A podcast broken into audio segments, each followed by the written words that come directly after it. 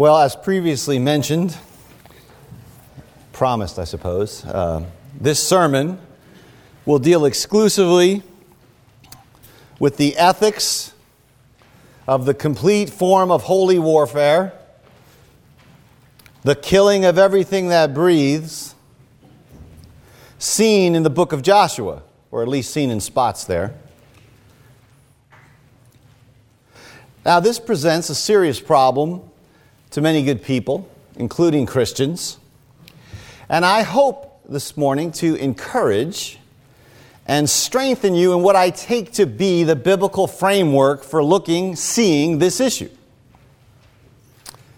Of course, this is also fertile ground for people who are seeking to discredit the Bible and Christianity.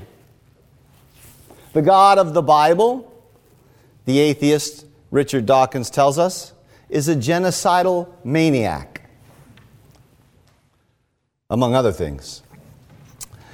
Others may not put it that dramatically, but this form of warfare, under Joshua and at divine command, is regularly used to attack the goodness of the God of the Bible.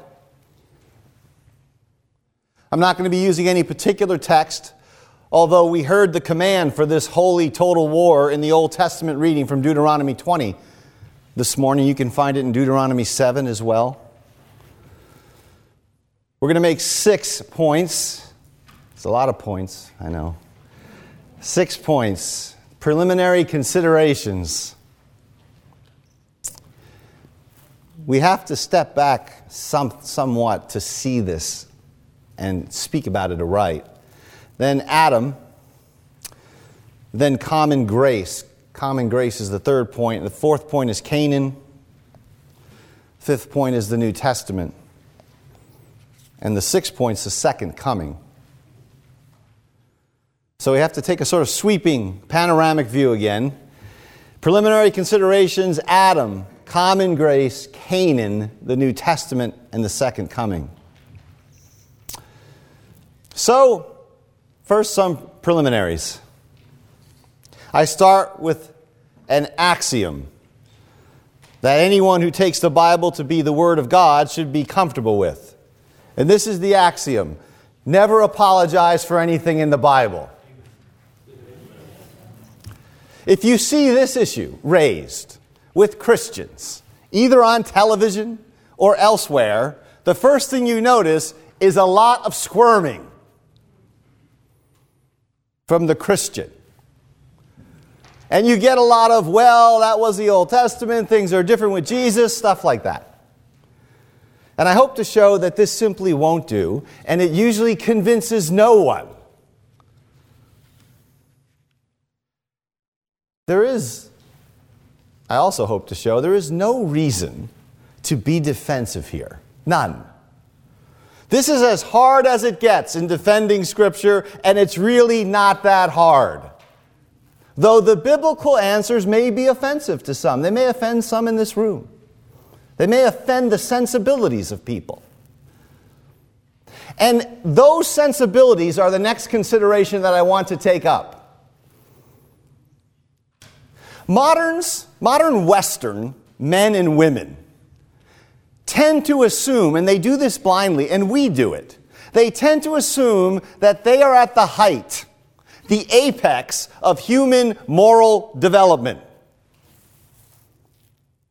That their sensibilities about justice and fairness and human rights are the only sensibilities that any reasonable person anywhere at any time could possibly have. Right? Our whole national rhetoric assumes this. If we embrace something, the rest of the world should be embracing it.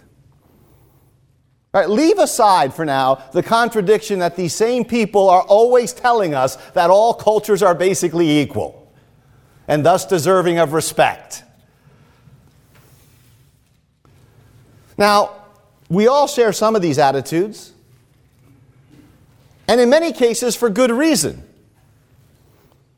I make no apology for thinking that Western civilization at its best is better than other cultures in many, many ways.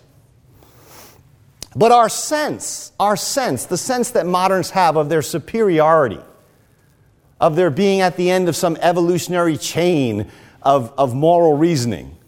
It needs to be deeply chastened and, and uh, if you will, exposed in this debate. You can't leave the sensibilities of moderns intact and talk properly about holy war in Joshua. In the United States alone, forget the rest of the West, forget the rest of the West, just in the United States alone, we have killed 57 million unborn children. I mean, Joshua already, I haven't even started. Now Joshua looks like Gandhi.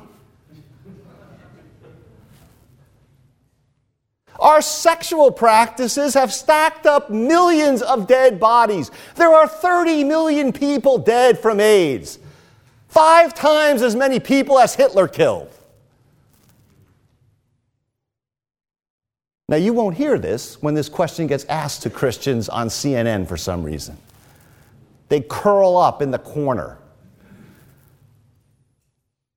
The wars of modern industrial countries in the 20th century alone have killed hundreds of millions of people.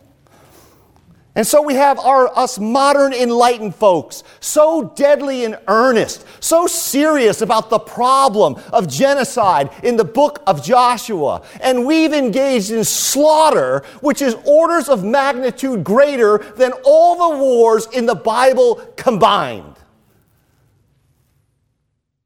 Secularism has drenched the world in far more blood than any religion. And yet, no talking head proposes abandoning the secular project. It's always religion and violence. So, we ought not to assume, we must challenge this idea that our sensibilities and the sensibilities of our neighbors are superior and enlightened, and Joshua, well, he's just barbaric. That cannot be allowed in this debate to pass unchallenged. So, in addition, when questions about biblical holy war arise, they often come from unbelievers who are pure materialists. And, and our answer to those folks should be how precisely is this wrong in a meaningless universe? In a universe which is nothing but matter in motion? I mean, this could be an issue for a Christian who believes in an objective moral order. But for you, Mr. Materialist, it's just bags of chemicals bumping into each other. Stuff happens. Get over it. Who cares? It matters who's asking this question about holy war, doesn't it? And if, and if an unbeliever or a materialist is asking it, we should say, Can you explain to me why precisely, on your view of reality, anything is wrong? But you don't get to say, Look, we live in a blind, meaningless cosmos, and Joshua is really bad. And finally, on preliminaries, let me point out a major hypocrisy behind the questioning of holy war in Scripture. And it's this on the one hand, we're told that we cannot believe in a good God because there's just too much evil and injustice in the world. And then, when God acts to eradicate evil, as he does here in the book of Joshua, we're told, hey, that's mean and uncalled for. So, which is it? God is indicted for all the evil in the world, and then he's indicted when he deals with it. It's hypocrisy. What is he supposed to be exactly? A, a, a perpetual doting grandfather who's never angry? Who never demonstrates wrath? Who wants a God who doesn't get angry at wholesale slaughter and corruption and violence and injustice and evil? Those are the preliminaries. The second point is Adam. Back to the beginning. Adam, the Bible teaches, represents and acts for all men. When Adam falls, we're all implicated. In Adam, all die. That's the doctrine of original sin. And thus, there are no innocent human beings. Death, physical death, and eternal death is what we all deserve. The whole of Scripture makes this plain. But in mercy, God deferred the sentence to Adam.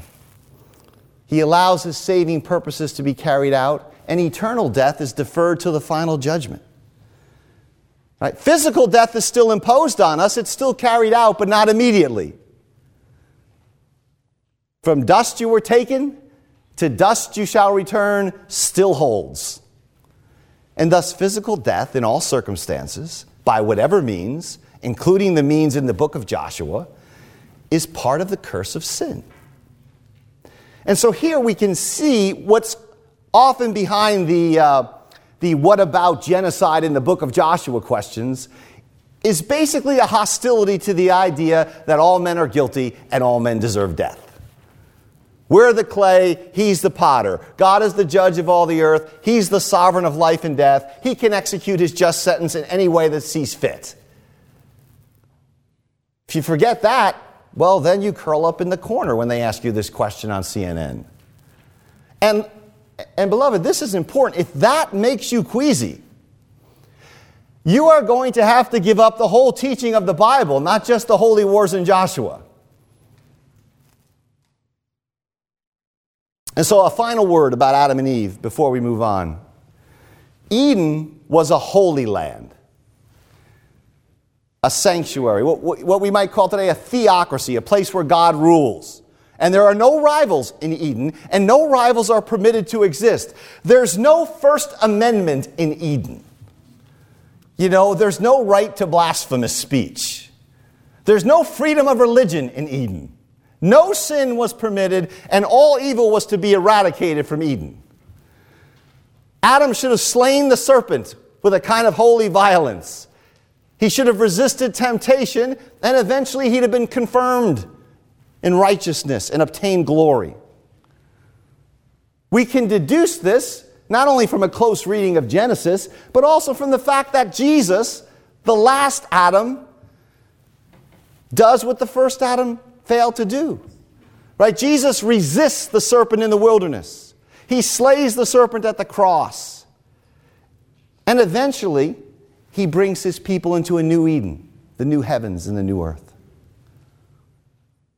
So, as we know from the biblical story, as it turned out, one sin, that's it, one sin in Eden, results in expulsion from the land. I mean, that's not true outside of Eden. Eden's a special holy place. No rivals, no sin. And once out of Eden, the people of God wander. They're no longer in a holy realm, a theocratic realm. And that brings me to the third point here, which is common grace. There is a method to my madness. We're, we're going to get back to Joshua in a couple minutes here. But common grace is a term that's used for the situation of the world now that we're banished from Eden. It means that we're no longer in a holy realm, but we're in a common realm. We're in a realm out here that we have to share with unbelievers, with people of different religions. Right? That was not to be the design in Eden. And so common grace speaks of grace or kindness or goodness which God shows to all men and women. Thus, it's common to all. And this grace includes things like rain and sunshine and marriage and fruitfulness and food and labor, the state, the natural moral order which we know through conscience, all the many blessings by which God upholds and sustains the world and the social order in which all people live. That's common grace. Common grace is what Jesus is talking about when he says the Father causes his sun to shine on the just and the unjust. That's the order we're in. Now, this, this common grace doesn't save. It doesn't save, it preserves, it sustains natural life. And within this order, God shows saving grace. He calls his people out He saves Seth and Noah and Abraham. And he gathers a holy people to himself within the larger common order. But notice this these holy people, they don't have a holy Eden like land. They're outside of Eden. And so, what do God's people have to do? We see this, for example, in the book of Genesis. They have to negotiate with other people. Abraham is wandering around in Canaan. It's promised to him, but it's not yet a holy realm. It's a common realm. He shares it with others. And so he has to negotiate with his neighbors. And we can see Abraham engaged with them in war, in judicial disputes. He enters into covenants. He buys and sells land. He pursues all these other transactions. We might say that in this situation, there is a kind of primitive freedom of religion. Right? Abraham doesn't go to the other Canaanites and say, hey, you can't do that. He negotiates with them. He worships Yahweh, he builds altars to Yahweh, and they're building altars to other gods. Very similar to the situation we live in here. All this time, all this time, the final judgment which we deserve in Adam is held in abeyance. It's deferred. It's deferred, but it's not rescinded. And God reserves the right when evil becomes prevalent, when it violates the basic order of creation, to bring foretastes of that coming judgment. That's what the flood was. It's what Sodom and Gomorrah was about. Those are pictures within this common order of the coming final judgment. And if the truth is told, those are just as objectionable, the flood, Sodom and Gomorrah, just as objectionable with moderns as the holy war in Joshua is. But again, the objection here is simply really the idea that God is the judge of all the earth. And so the flood comes, and after the flood, God makes this covenant with Noah, and he says, Look, I'm going to uphold the common created order. I'm going to uphold it until the final judgment. And that brings me to the fourth point here Canaan. And here we move closer to our immediate concern. So, prior to 400 years of slavery in Egypt and eventual deliverance out of Egypt, God promised this land of Canaan to Abraham. But in Genesis 15, he tells something very important to Abraham. He says to Abraham, Look, after 400 years of slavery in Egypt, your descendants are going to come out and possess this land. But God continues to Abraham, for at that time the iniquity of the Amorites, the, the, Canaanites, will be full, will be filled up, will be complete. So the Canaanites, their iniquity will fill itself up like, like a cup fills itself up. And they'll eventually, God says to Abraham, 400 years from now, be dispossessed by Abraham's offspring. And that's what's happening under Joshua. But it's important to see that God, in great patience and mercy, will tolerate their iniquity and their wickedness for hundreds of years. Hundreds of years. And when it's finally full and complete, then Abraham's seed shall possess the land. So the Canaanites are not just guilty in Adam, like we all are, but they're also guilty of hundreds of years of iniquity before Joshua arrives in Canaan.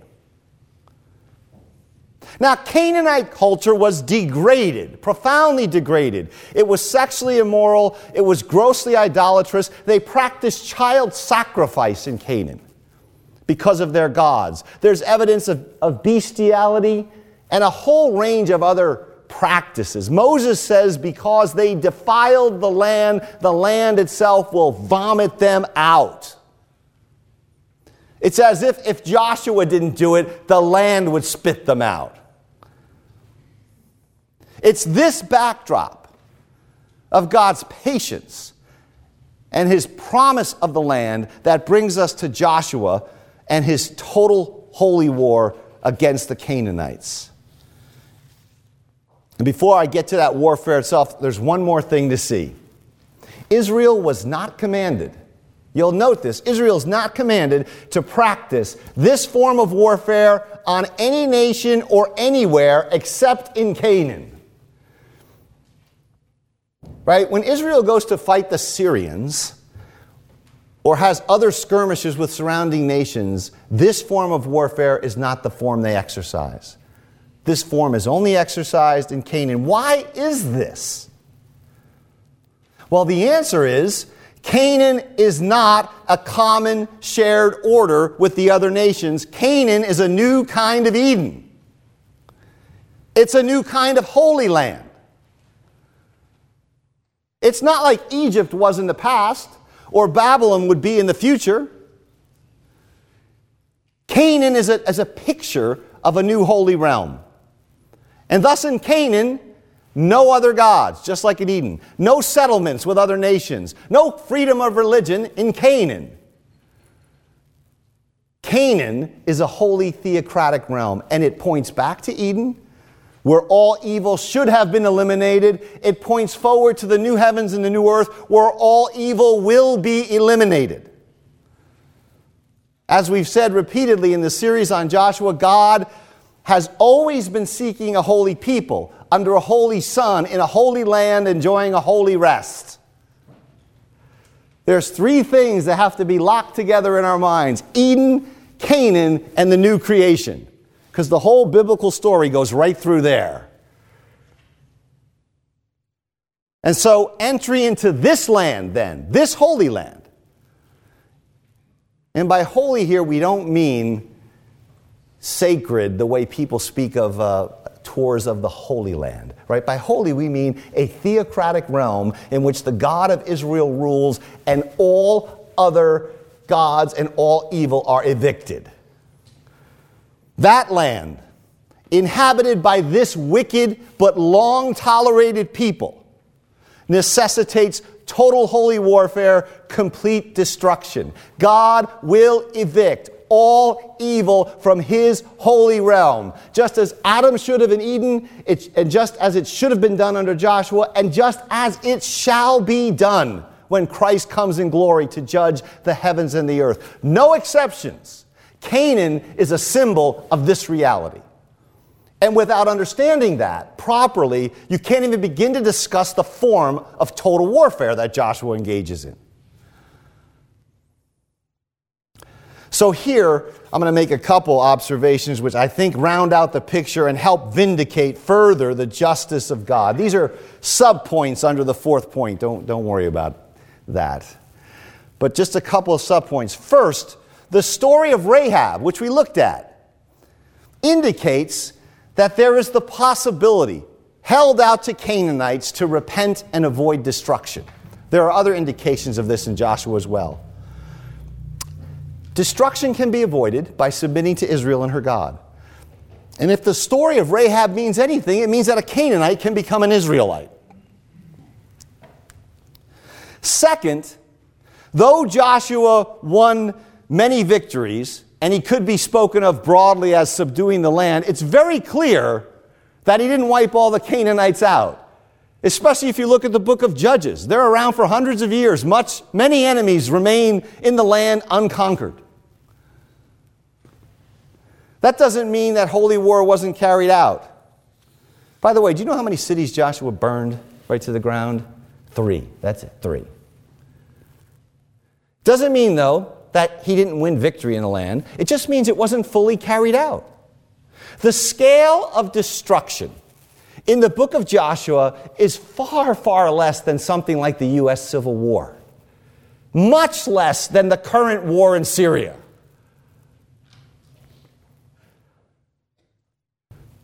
Third, and this is crucial here, especially against the charge of genocide. When Israel, Israel, God's own covenant people, when they violated the Mosaic law and they behaved like Canaanites, what happened to them? They were executed and cut off from the land. And eventually, Israel, for its long standing disobedience, was expelled from the land. Israel, God's people, suffers the same fate as the Canaanites. They're killed or exiled. So, this is, impossible that this can be genocide as if God hated one race of people and didn't treat the other race with justice. This is holy justice to uphold the holy realm, and God says, not even Israel is exempt. And the fourth thing to note here is this is the one time nature of this. Only in the land is total holy war permitted. Israel's forbidden to practice this form of warfare every other place in the world. There's no command which says, go to China and kill them all. Radical Islamic jihad is a permanent institution, a perpetual command, at least as read by the radicals, to subjugate infidels. Joshua's situation is one narrow instance on one piece of land for the larger biblical purposes that we've outlined. Joshua's actions are not permitted by anyone today. In fact, they're expressly forbidden. And that brings us to the New Testament. Jesus, the greater Joshua, comes and he bears on the cross the holy violence, the holy judgment of God. He bears violence ultimately to end violence. And then he sends forth the church to imitate his example. Not to return evil for evil, but to love our enemies. And so here we're going to have to be precise. Jesus does not eliminate holy war, but he does change its form. He doesn't eliminate it, he changes its form. What does he do? He sends out the church, a holy nation spread among the common nations of the world, to engage in spiritual warfare prayer, worship, obedience, love, the Great Commission, word, sacraments, witness. But this is a deadly, earnest, holy war. We're calling people into union with the Holy Son into God's holy nation that they might inherit the coming Holy Land. And we warn the unrepentant that they will be dispossessed. That God will, at Christ's return, evict all evil from his holy realm. So, I want to say a word here about you might feel a certain tension here, right? Um, about the coming judgment and the call to imitate Jesus. And, and I want to get at this by telling you a little bit about a, a theologian who's now at Yale, I believe. His name's Miroslav Volf. He grew up in Eastern Europe. And uh, in his reflections on his Croatian people's sufferings at the hands of the Serbs, uh, and he saw lots of warfare and displacement and violence. And he concludes that only a hearty confidence in these coming judgments of God, the God who will evict all evil from his holy realm, only that can ground a life of non-violent love to our enemies. He says this, and this is, this is really profound and important here. He says the presupposition or the belief of God's just judgment at the end of history is the presupposition for the renunciation of violence in the middle of it. In other words, the fact that God will come at the end and exercise holy vengeance is the very ground upon which you should renounce it now. Because you are not God and you can't do it justly. So here, Volf is simply echoing Paul. Paul said, at the end of Romans 12, Paul says, Do not return evil for evil. Right? He says, If your enemy is thirsty, give him a drink. If he's hungry, feed him. And then Paul says, In doing this, you leave room for the vengeance of God. We don't turn the other cheek because we think Jesus and Gandhi and Martin Luther King are really cool guys and that nonviolence is, is somehow some eternal truth of the universe. God is not, God is love, but He is not perfect, non coercive love. He will come again in glory to judge the living and the dead. We turn the other cheek and act non coercively because we are not God. and because God is a God of just and holy vengeance. The, the presupposition of God's just judgment at the end is the reason why we renounce violence in the middle. And, and Volf imagines among his elite academic colleagues that this is not going to be popular. It's funny. He says, uh, I can see them responding to my thesis that the practice of nonviolence requires a belief in divine vengeance. Try saying that at Yale. We practice nonviolence precisely because we believe in divine vengeance. I mean, otherwise, what would you have? A universe that goes on forever where no one is ever reckoned, where Stalin is not punished, where Hitler is not punished, where the dead are not raised, where no injustice is ever rectified. That's, that's what you have. We should be holy and uh, nonviolent and peaceful and turn the other cheek because what? We live in a universe where nothing is ever going to be settled. Why would you do that? So Volf imagines that this would be unpopular, and he says, um, he says, I imagine an objector saying we should not retaliate. And the reason we shouldn't retaliate is because God is perfect, non coercive love. I mean, who wouldn't, who, I mean, who's going to disagree with that? Someone comes up and says God is perfect, non coercive love? It's like disagreeing with motherhood or something. No one's going to object, but you should object because God is not perfect, non coercive love. Volf says that he's somewhat tried by Westerners lecturing people who've lived in war zones, he said, who've been plundered, whose wives and sisters and daughters have been raped, whose fathers and brothers and sons have been murdered. He, he's tired of hearing Westerners tell him that we shouldn't believe in a God who does justice and vengeance.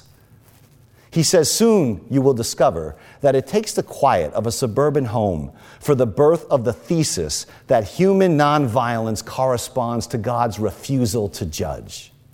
In a scorched land, he says, soaked in the blood of the innocent, that thesis will invariably die.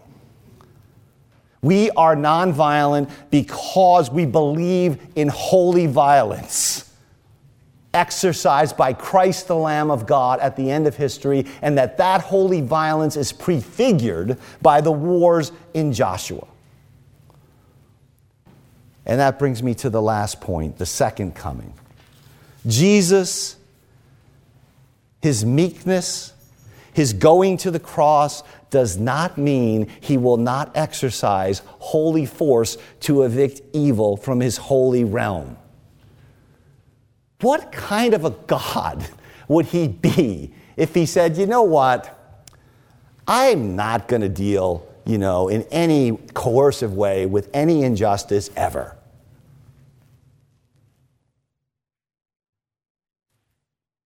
Scripture makes it clear that the Jesus who first conquered by being conquered will appear as a conquering warrior. That's why we read Revelation 19 for the New Testament lesson today. I, I urge you to take a look at that passage. This Jesus comes and he eradicates all evil from creation. He gives his holy people a holy realm and a holy rest under a holy sun. There's no pluralism of religion in the eschatological, glorious kingdom of God. And so there it is, Revelation 19. Jesus is engaging in the ultimate holy war. He appears riding on a white horse with a two edged sword proceeding from his mouth, with which he smites the nation. The text says he judges and he wages war. He has a robe dipped in blood, the blood of his enemies. And, and the text says that this Jesus, your Jesus, meek and mild, the Jesus who turned the other cheek, he, when he returns, he treads the winepress of the fury of the wrath of God. Can your Jesus do that? Because if he can't tread the winepress of the fury of the wrath of God, what good is he? Because the world is soaked with the blood of the innocent. It's full of vile wickedness, idolatry, and injustice. And if we don't have a God who's going to deal with that, then we, I don't know what we're doing here exactly. We're trying to be nice, I suppose. One scholar is clearly uncomfortable with this language in Revelation 19. He's a good scholar too, and he says, Well, this is symbolic language, it's apocalyptic language. To which I say, Yes, but it's, sure it's symbolic, but symbolic of what? The, the language in Revelation 19 is surely not symbolic of Jesus turning the other cheek, trampling out the winepress of the fury of the wrath of God Almighty with his robe dipped in blood. That is what Joshua pointed to. And by the way, that reality is much more dreadful, much more extensive, much more permanent than anything that happened in Canaan. It turns out that without a the- theology of holy war, you can't be a Christian. I mean, you can call yourself one, you can be very nice. This is at the center of the story. And we can trust the sheer goodness of this holy force in Revelation 19, for it is called the wrath of the Lamb. It's the wrath of the one who's born wrath. That's why you can't exercise wrath. You haven't borne it. It's the wrath of the one who's born wrath, and it's pure, unmixed, holy justice. You can place this kind of vengeance, this kind of judging in the hands of this Christ because he was broken and bruised and crushed and bore injustice and bore violence. And now he will rectify things. In the meantime, you imitate him by turning the other cheek. And so you can bet that underneath all the complaints about the injustice of these holy wars in Joshua lies the specter of those who hate the fact that this Jesus will come again in glory to judge the living and the dead. And so you cannot soften or eradicate the holy warfare in Joshua without unraveling the whole biblical story. God is good, He is just, He is patient, He is merciful, and He is the judge of all the earth. He does and he shall do what is right. Amen.